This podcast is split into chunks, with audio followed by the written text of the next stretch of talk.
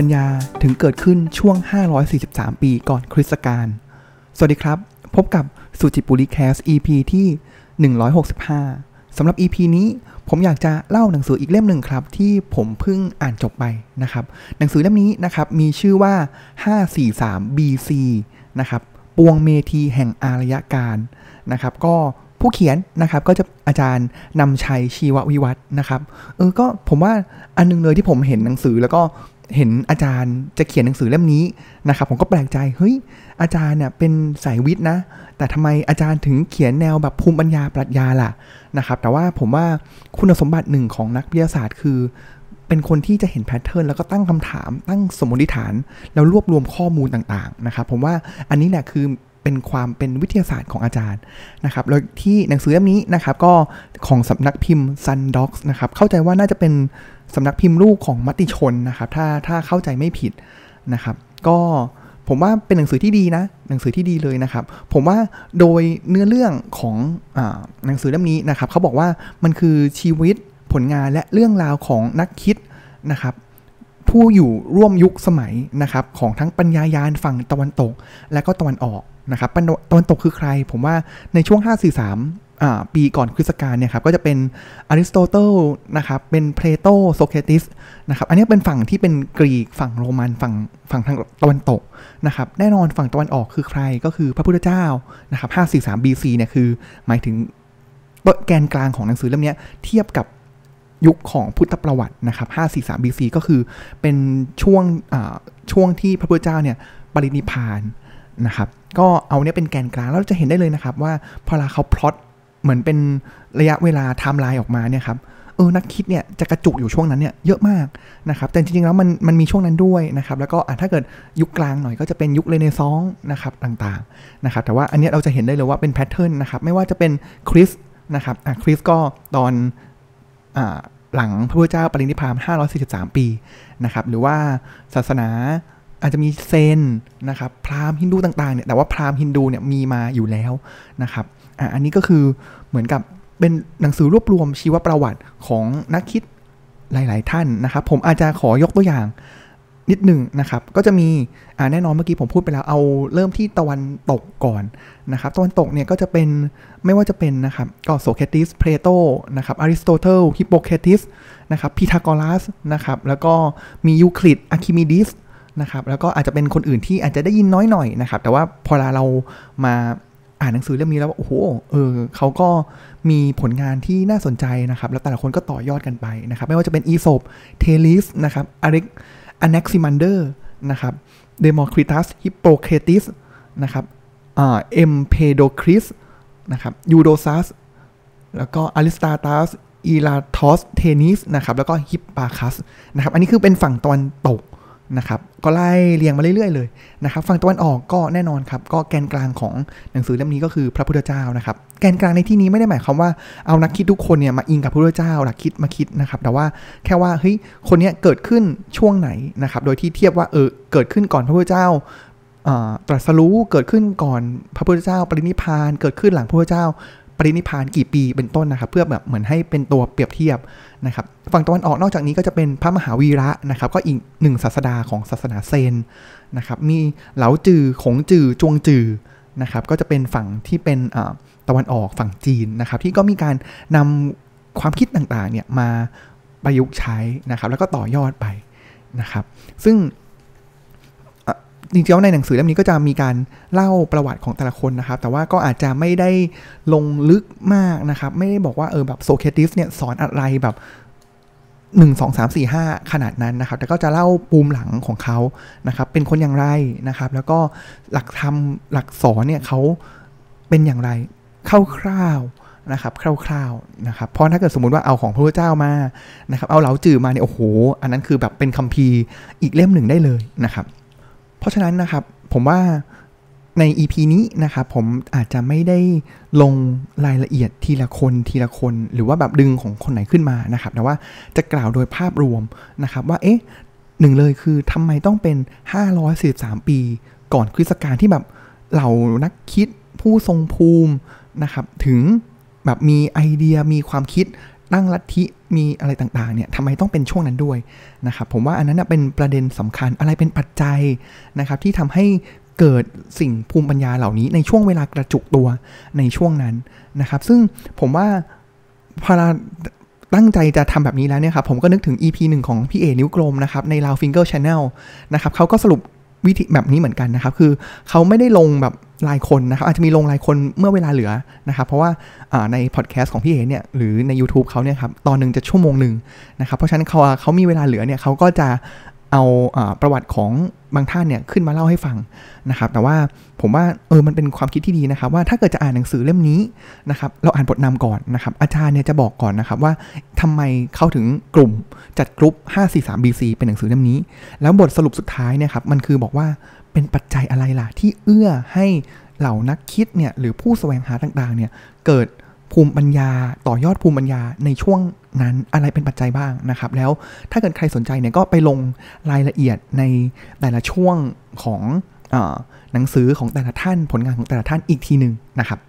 ในบทนำนะครับอาจารย์เขาก็บอกนี้ก่อนเลยนะครับว่าทำไมต้องเป็น 543 BC ด้วยนะครับเขาบอกว่าเออหนังสือหลายเล่มนะครับทั้งประวัติศาสตร์วิทยาศาสตร์ปรัชญาเนี่ยเขาบอกว่าล้วนให้ข้อมูลตรงกันเลยนะ ว่าช่วงยุคพุทธกาลนะครับก็ช่วงนั้นแหละครับจะมีนักคิดนะครับนักปราชญ์และศาสดามากมายเนี่ยถือกำเนิดขึ้นอย่างพร้อมเพียงกันเลยนะครับแล้วคือการที่เกิดขึ้นอย่างพร้อมเพรียงในที่นี้ไม่ได้หมายความว่าเกิดใน บริเวณใดบริเวณหนึ่งนะครับแต่ว่าเกิดในแหล่งอารยธรรมสำคัญนะครับไม่ว่าจะเป็นทะเลอีเจียนนะครับแม่น้ำสินธุแม่น้ำคงคานะครับอันนี้อินเดียนะครับหรือว่าแม่น้ำฮวงหู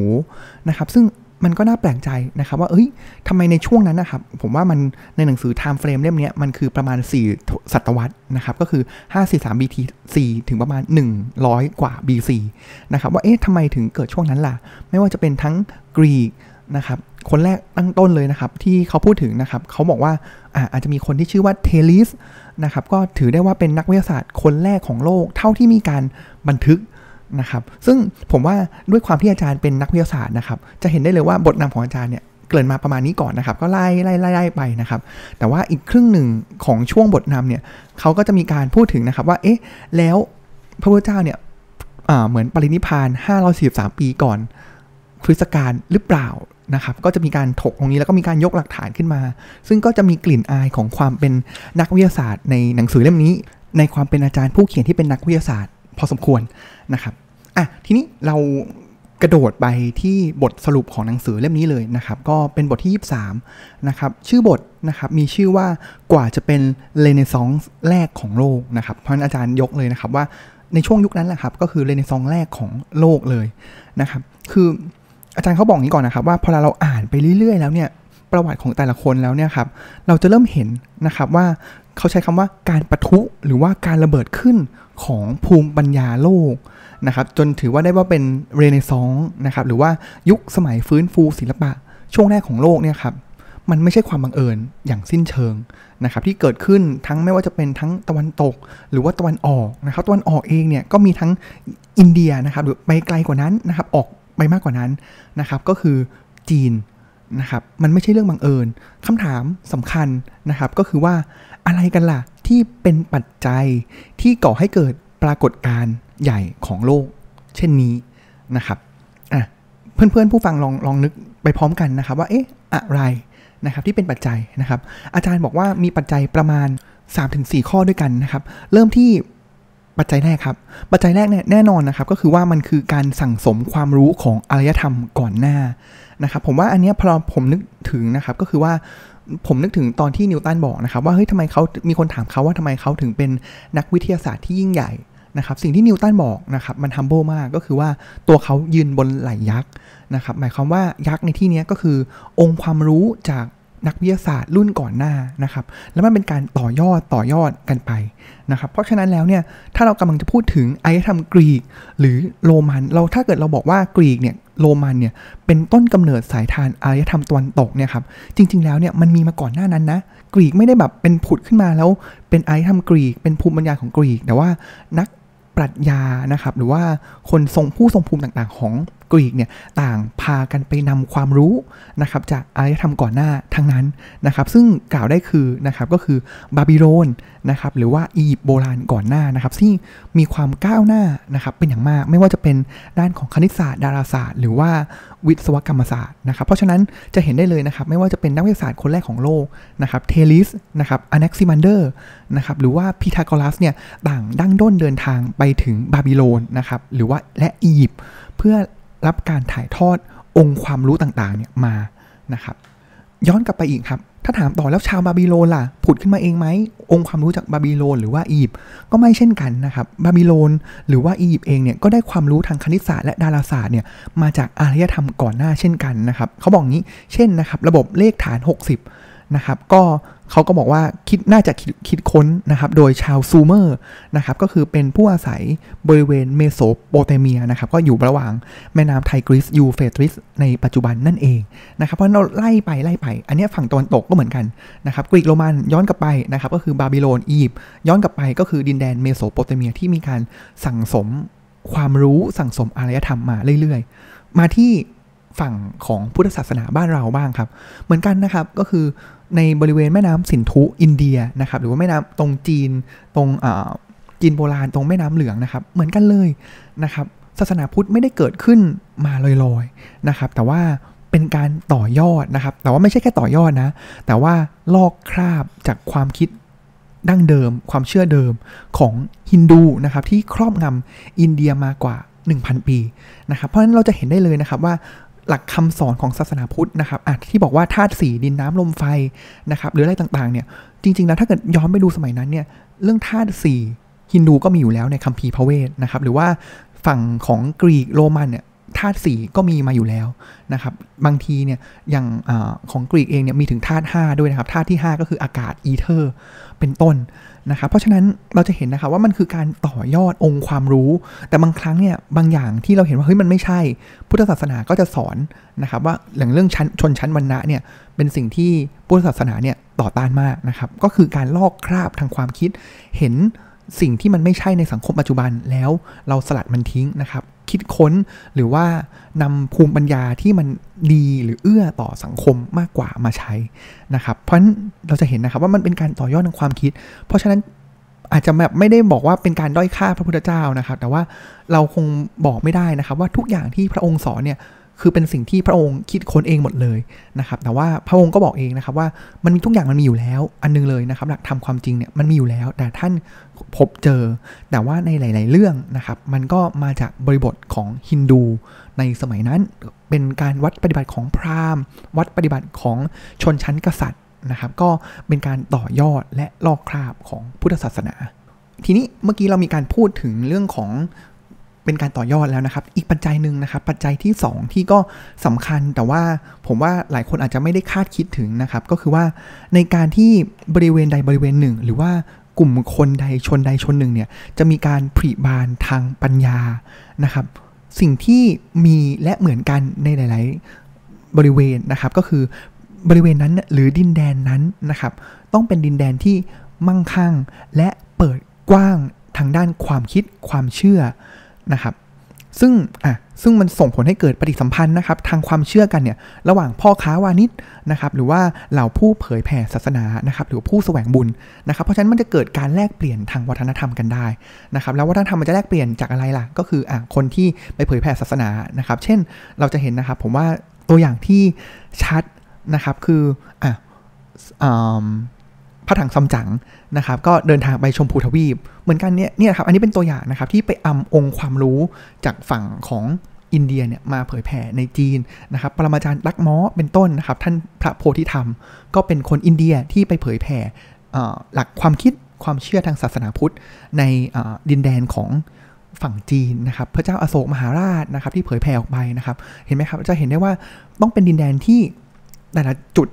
แต่เหมือนเป็นแต่ละโหนดนะครับ ต้องมีความอุดมสมบูรณ์ และมีการเดินไปมาหาสู่เดินทางไปมา ค้าขายกันเผยแผ่ความความคิด แล้วก็มีการเผยแผ่อิทธิพลทางความคิดและวัฒนธรรม ซึ่งกันและกันนะครับ อย่างเช่นอะเมื่อกี้มาพูดถึงเป็นความสัมพันธ์ระหว่างจีนกับอินเดียนะครับทั้งจีนและอินเดียเนี่ยเองเนี่ยครับก็ต่างอยู่บนเส้นทางสายไหมนะครับที่ยึดโยงโลกกันอยู่นะครับเพราะฉะนั้นก็เนี่ยจะมีการเคลื่อนไหวเป็นพลวัตกันไปนะครับ ปัจจัยต่อมาครับที่ผมว่าเมื่อกี้เราพูดถึงเรื่องของอภูมิศาสตร์ไปแล้วนะครับ เรามีการพูดถึงเรื่องของการสืบต่อทางความคิดต่อยอดทางความคิดนะครับ อีกอันนึงเลยเนี่ยครับพอเราถึงแม้ว่าดินแดนแต่ดินแดนเนี่ยมีความมั่งคั่งนะครับ แต่ว่านี่เรามองถึงเรื่องของวิธีคิดในดินแดนนั้นๆนะครับ ว่าแล้วภูมิปัญญามันก่อเกิดขึ้นได้อย่างไรนะครับ ในวัฒนธรรมของดินแดนนั้นๆนะครับ ลองมองไปดูนะครับว่าถ้าเกิดลองไปมองไป นะครับจีนหรืออินเดียก็ได้หรือกรีกก็ได้นะครับ พื้นที่จำนวนมากเนี่ยครับช่วงนั้นเนี่ยเป็นช่วงที่เป็นดินแดนแห่งมิกสัญญีหมายความว่าอะไรครับ หมายความว่าก่อนหน้านี้ทุกที่เลยเหมือนกันเลยนะครับ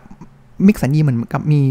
วิกฤตการณ์มีคริสิสนะครับ แต่ภูมิปัญญาเนี่ยมันเกิดขึ้นมาเพื่อตอบสนอง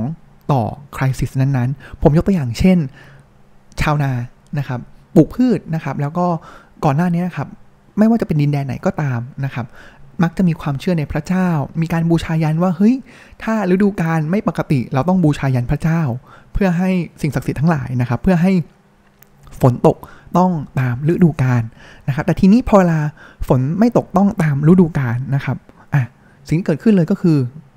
ชาวบ้านเดือดร้อนแล้ว แล้วเราก็พยายามที่จะแบบเหมือนมีการรีดนาทาเลนต่างๆ เพื่อไปบูชายันพระเจ้านะครับ ซึ่งมันก็เป็นสิ่งที่ควบคุมไม่ได้นะครับ สิ่งเหล่านี้แหละ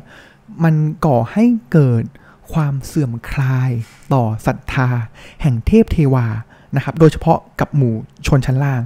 นะครับ เกิดให้นำให้เกิดความกังขานะครับในการดำรงอยู่ของพระเจ้า ว่าเหตุใดล่ะ การสิ่งที่เขาบวงสวงบูชาหรือพิธีต่างๆเนี่ยครับที่เขาทำเนี่ยกลับตัวเองกลับไม่ได้ผลประโยชน์ ไม่ได้รับการช่วยเหลือจากพระเจ้าที่เขานับถือเลย นะครับเราจะเห็นได้เลยนะครับ ไม่ว่าจะเป็นหลักการของกรีกนะครับ หลายองค์หลายคนเลยนะครับ พระพุทธเจ้าชัดเจนมากนะครับ เป็นไปเพื่อที่จะบอกว่าเฮ้ยความดีเพนเดนต์ความที่เราต้องอ้างอิงกับพระเจ้าสิ่งที่มองไม่เห็นสิ่งศักดิ์สิทธิ์ต่างๆเนี่ยมันไม่ใช่นะ มันอยู่ที่ตัวเรานะครับเนี่ยมันเป็นสิ่งที่เหมือนเป็นการปฏิวัติทางความคิดต่อต้านเป็นกบฏทางความคิดนะครับ เปลี่ยนความเชื่อนะครับ จากสิ่งที่เรา ต้องไปพึ่งคนอื่นมาพึ่งตัวเราเองนะครับ ซึ่งก็ต้องเป็นแกนกลางของพุทธศาสนา แกนกลางของศาสนาเซนนะครับ แกนกลางของหลักคิดทางกรีก และนั่นก็ส่วนหนึ่งนะครับ จริง ๆ แล้วเนี่ยการกดขี่ทางเรื่องของชนชั้นนะครับ จากผู้ปกครองอย่างไม่เป็นธรรมเนี่ยครับภูมิปัญญาเหล่านี้ล้วนมีการผุดขึ้นมาเนี่ยเพื่อต่อต้านกับสิ่งเหล่านั้นนะครับ เพราะฉะนั้นแล้วเนี่ยเมื่อสิ้นหวังนะครับต่อเทพเจ้าที่ตนนับถือนะครับ เลยก่อให้เกิดการแสวงหาสิ่งยึดเหนี่ยวใหม่ ๆนะครับ เลยทำให้ก่อให้เกิดโอกาสนะครับ เปิดโอกาสให้ลัทธิทางศาสนาความเชื่อใหม่ๆเนี่ยที่ไม่ยึดโยงกับพระเจ้าเป็นใหญ่ หรือบางที่เนี่ยไม่มีพระเจ้าเลยนะครับศาสนาพุทธเป็นต้นเนี่ยถือกำเนิดขึ้นมานะครับหรือวิทยาศาสตร์เนี่ยเอาเข้าจริงมันก็ถือว่าเป็นศาสนาหนึ่งเนี่ยก็ถือกำเนิดขึ้นมา จากการที่เราดึงความดีเพนเดนต์ในตัวเราจากพระเจ้าเนี่ยกลับมาอยู่ที่ตัวเราเองนะครับ ซึ่งหากสังเกตให้ดีๆนะครับความเชื่อใหม่เหล่านี้ครับส่วนใหญ่แล้วเนี่ยก็เน้นไปที่การทำความเข้าใจกับระบบและระเบียบตามธรรมชาตินะครับ แล้วก็ถือว่าเป็นการยกระดับมนุษย์นะครับ จากสถานะที่ไม่อาจทำสิ่งใดได้เนี่ยมาเป็นผู้ที่สามารถที่จะควบคุมโชคชะตาชีวิตของเราเองได้ ซึ่งนั่นก็คือปัจจัยที่ 3นะครับก็คือเรื่องของระบบความเชื่อทางความคิดนะครับ ย้อนกลับมาครับอีกมุมหนึ่งนะครับก็คือว่าอันนี้อาจจะเป็น minor point นะครับก็คือว่าเฮ้ยลองไปสังเกตดู นะครับว่าไม่ว่าจะเป็นนักคิดนักปรัชญาต่างๆนะครับ ใครก็ตามเนี่ยครับสิ่งหนึ่งเลยเนี่ยครับก็คือว่ามีเหมือนกันนะครับสิ่งที่มีเหมือนกันนะครับ ก็คือฐานะและความร่ำรวยของนักคิดแต่ละคนนะครับเขาบอกอย่างอ่านักปราชญ์ชาวกรีกนะครับเทลิสหรือเพลโตเนี่ยครับคือเขา เขาสั่งสอนลูกศิษย์ไปโดยที่เขาก็ไม่ได้เก็บเงินด้วยซ้ำนะครับ แล้วก็บางคนเนี่ยครับก็เก็บค่าเล่าเรียนตามความสมัครใจนะครับ ก็คือหมายความว่าเขาสามารถดำรงชีวิตอยู่ได้โดยที่ไม่ต้องปากกัดตีนถีเพื่อหาเลี้ยงชีพนะครับ แต่ว่าเขาสามารถที่จะมีเวลาในการคิดนะครับ หรือมีเวลาในการที่จะสั่งสอนสิทธิ์ของเขาได้นะครับหรือว่าศิษย์บางคนเนี่ยครับ อะเขายกตัวอย่างนะครับ ศิษย์ของอริสโตเติลนะครับ ก็เป็นคนที่ครอบครัวมีฐานะนะครับ แล้วก็ กลายเป็นคนที่อุปถัมภ์สถาบันของอริสโตเติลเลยนะครับเป็นต้นนะครับก็จะเห็นได้ว่าความมั่งคั่งนี่แหละก็เป็นคนสิ่งสำคัญนะครับ ผมว่าตัวที่สะท้อนได้อย่างชัดนะครับ ก็คือพุทธศาสนานะครับก็คือว่าตัวพระพุทธเจ้าเองนะครับ ก็เกิดมาในฐานะที่มั่งคั่งร่ำรวยอยู่แล้วนะครับ อันนั้นอันประเด็นหนึ่งนะครับ แต่ว่าสิ่งหนึ่งเลยเนี่ยที่คนที่จะสามารถเผยแผ่แนวคิดนะครับ หรือมีเวลาในการคิด ไตรตรองได้เนี่ยต้องเป็นคนที่ไม่ต้องปากกัดดินถีเพราะฉะนั้นพุทธศาสนาจึงมีแนวคิดว่ามาบวชสงฆ์สงฆ์เนี่ยก็คืออะจะได้รับการบินทบาทนะครับ ก็คือจะมีคนอุปถัมภ์ปัจจัย 4 ต่างๆ จากคารวาสนะครับ ในขณะเดียวกันเนี่ยสงฆ์ก็มีหน้าที่ในการที่จะให้ทำกับทางคารวาสมันเลยเป็นสิ่งที่เกื้อหนุนซึ่งกันและกันนะครับ หรือพูดง่ายๆนะครับก็คือลดเงื่อนไขที่เป็นอุปสรรคต่อการที่จะ เข้าถึงความคิดนะครับ หรือว่าเผยแผ่ความคิดนะครับ แล้วก็